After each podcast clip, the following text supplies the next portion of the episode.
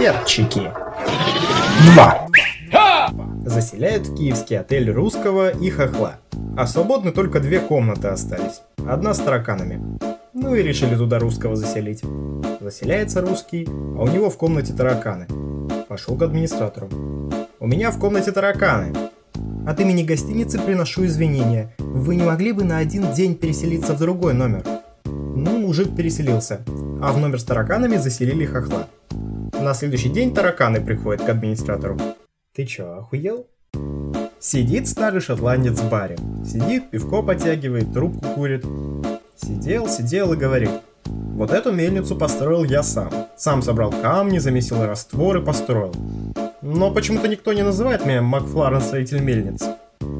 Посидел, отхлебнул пиво, затянулся. Вот этот сад, в котором сейчас самый большой урожай фруктов и ягод, я посадил. Я сам один. Все радуются, собирают плоды. Но почему-то никто не называет меня Макфларен садовник. Посидел, затянулся. Вот этот мост построил я сам. Спилил деревья, ошкурил, сделал мост. Теперь по нему ездят машины, ходят люди. Но почему-то никто не называет меня Макфларен строитель мостов. Посидел, снова отхлебнул пиво, затянулся. Но стоило один раз выебать осла... Собрались как-то три похуиста. Первый говорит, я похуистее всех. Был у любовницы, а тут муж пришел, я прыг через балкон. Пятый этаж, а мне похуй. Второй говорит, купил я новую машину. Еду по городу, вижу кирпичную стену, и как дам газу, машина в смятку, а мне похуй. Третий говорит, это еще чё? Вот я захожу в подъезд, а там три амбала стоят и спрашивают меня, ты Коля? Я говорю, да. И меня начинают хуярить, а мне похуй, я не Коля. Экзамен по общей физике. Студент, который явно не подготовился, выпрашивает тройку. Ну, пожалуйста, Виктор Сергеевич, ну спросите, ну хоть один дополнительный вопрос. Вы же совершенно ничего не знаете. На пересдачу. Виктор Сергеевич, нельзя мне на пересдачу, у меня еще два долга, смилуйтесь. Молодой человек, имейте совесть, увидимся осенью. Ну, товарищ лектор, один вопросик. Ну, ну ладно. Вот скажи мне, свет это волна? Ну, волна. Хорошо. А вот электрон это волна? Э, ну и частица, и волна, да. А вот, например, протон волна? Ну, если вспомнить Дебройля, не надо никого вспоминать. Протон это волна? Ну да, да, волна. То есть и электрон, и протон, и, скорее всего, нейтрон — это волна. То есть ваша зачетка тоже волна. Получается так. И я волна. И вы волна. Так вот, везде волна, а тебе наебло говна. Пиздуй отсюда на пересдачу. Собрались как-то 12 апостолов сделать подарок на день рождения Эйнштейну. Тут мимо пробегает быстрый Гонзалес, ворует подарок и съебывает с ним за горизонт событий. Апостол Андрей говорит, дальше бесконечного леса он не сбежит. Но почему Андрей? спрашивает апостол Фома. Элементарно, он ему как раз, отвечает Андрей. Вечером апостолы сидят в засаде. Апостол Петр слышит сзади звук и видит вежливого всеебущего лося. На крик Петра сбегаются все апостолы, которые видят на лосе бесконечное число спиленных мушек, которые являются подарком для Эйнштейна. Внезапно мимо всей компании пробегает плачущая голая девушка в шляпе со сросшимися половыми губами. К недоумевающим апостолам подходит Иисус и говорит «Ой, она не в тот анекдот зашла». Командир демонстрирует солдатам новый танк. Вот, товарищи бойцы, это новый секретный танк. Петров, я. Подними танк. Петров тужится, пыжится, не поднять. Не поднять. Сидоров, помоги Петрову. Пытаются вдвоем, та же ситуация. Не поднять. Иванов, помогай. Пыхтят втроем, поднять не могут. Никак не поднять, товарищ командир.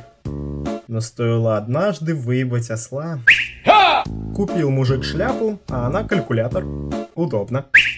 10 лет семейной жизни. Жена уговаривает мужа сходить куда-нибудь по этому поводу, а он отнекивается, говорит, что не любит он этих делов.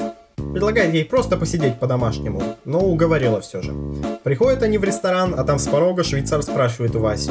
«Э, столик, как всегда, в правом углу, на двоих и свечу. Тс, я сегодня с женой. Метродотель спрашивает у Васи. Вася, как всегда, начнем шампанского? Тс, я сегодня с женой. По окончанию номера со стриптизом стриптизерша призывно смотрит на, прямо на Васю и спрашивает, а кто дернет последний шнурочек на бикини? Весь зал дружно «Вася! Вася!» Жена закатывает Васе жуткий скандал и выбегает из ресторана, ловит такси. Вася успевает заскочить машину и всю обратную дорогу жена пилит Васю. Тут таксист не выдерживает и, повернувшись, говорит. В этом городе сотни тысяч улиц. Вы назначаете мне время и место встречи. Я даю вам окно в пять минут. В эти пять минут я весь ваш, что бы ни произошло. Все, что случится до и после этих пяти минут, меня уже не волнует. Вы поняли? Заходит в бар белая лошадь и говорит бармену. Мне как обычно. А бармен, переставая протирать стойку, что нахуй как обычно? Ты ебанулась? Ты нахуй лошадь? Какое, блять, обычно? Кто тебя сюда пустил? Пиздец. Заебали эти двачеры со своими анекдотами, всякую шиваль ко мне в бар пихают. Какого хуя? Че, других баров нет? В это время за соседними столиками сидели Паскаль и Ньютон. Ты смотри, какой у него батхерт. А кстати, где Бор? Бор в уборной. Устраиваются на работу американец, немец и русский. А собеседование проводит робот. Заходит американец, а робот у него спрашивает компьютерным голосом. Национальность. Американец. Курите? Ну да, немного. Следующий. Американец выходит расстроенный. Навстречу немец. Эй, немец, слушай, если спросят, куришь, скажи нет. Немец покивал, заходит, робот спрашивает. Национальность. Немец. Курите? Нет. Пьете? Ну, есть немного. Следующий. Выходит немец расстроенный, а навстречу ему русский. Русский, если спросят, куришь, скажи нет. Пьешь, тоже скажи нет. Заходит русский, робот спрашивает. Национальность. Русский. Следующий. Идут по дороге Белоснежка, Дюймовочка и Олег. Белоснежка говорит, вот я самая красивая, самая офигенная. Дюймовочка, а я самая маленькая и самая прикольная. Олег, а я Олег. Идут дальше, смотрят дом, а на доме написано «Зеркало правды». Заходит туда Белоснежка, выходит, рыдает. Я на самом деле не самая красивая. Оказывается, есть еще спящая красавица. Заходит Дюймовочка, выходит, тоже рыдает. Я на самом деле не самая маленькая. Оказывается, есть еще мальчик с пальчик. Заходит Олег, выходит злой как бык и говорит «Я не Олег». Заходит мужик в бар, выпил, дает бармену 20 долларов. Но это стоит 25 долларов. Тогда вот еще 5. Поймали ковбои трех хохлов. Хохла, простого хохла и хохла по прозвищу Орлиный Глаз. Заперли их в сарае и поставили охрану. День проходит, второй проходит, на третий день смотрят, сбежали хохлы. Ковбои в погоню, поймали их и спрашивают, как им удалось бежать. Хохол им отвечает, день мы сидим, другой день сидим, а на третий день Орлиный Глаз заметил, что у сарая нет одной стены.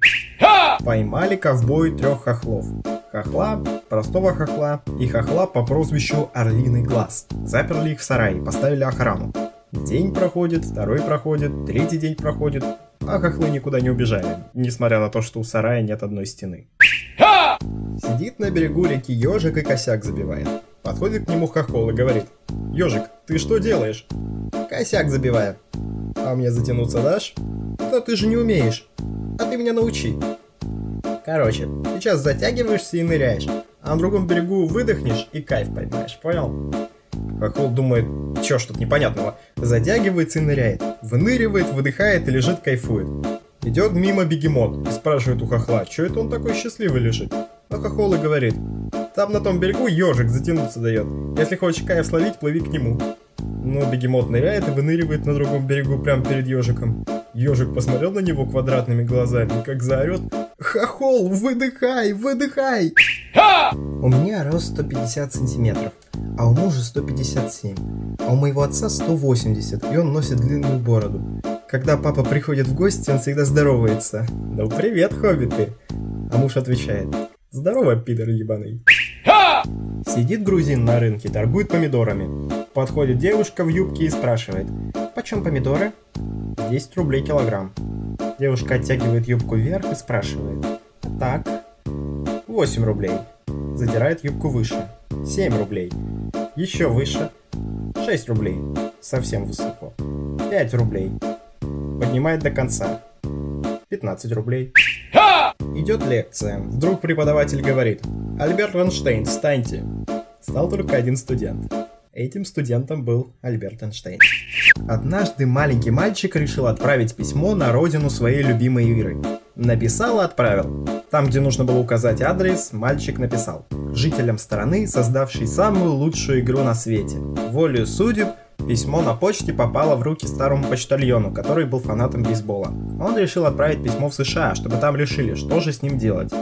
Американский почтальон, которому попало в руки это письмо, подумал, что все-таки бейсбол сугубо американский вид спорта, и людьми других стран он ценится не так сильно. Да, думает, пошлю я письмо в Канаду, на родину хоккея, ведь в хоккей играют по всему миру. В Монреале получили это письмо, порадовались, что хоккей так хорошо думают во всем мире, но подумали, что письмо, наверное, должно быть доставлено в Англию, где был придуман футбол. Британские сотрудники почты согласились, что футбол самый популярный спорт в мире и решили не заморачиваться. Открывают письмо, а там написано «Дорогие армяне».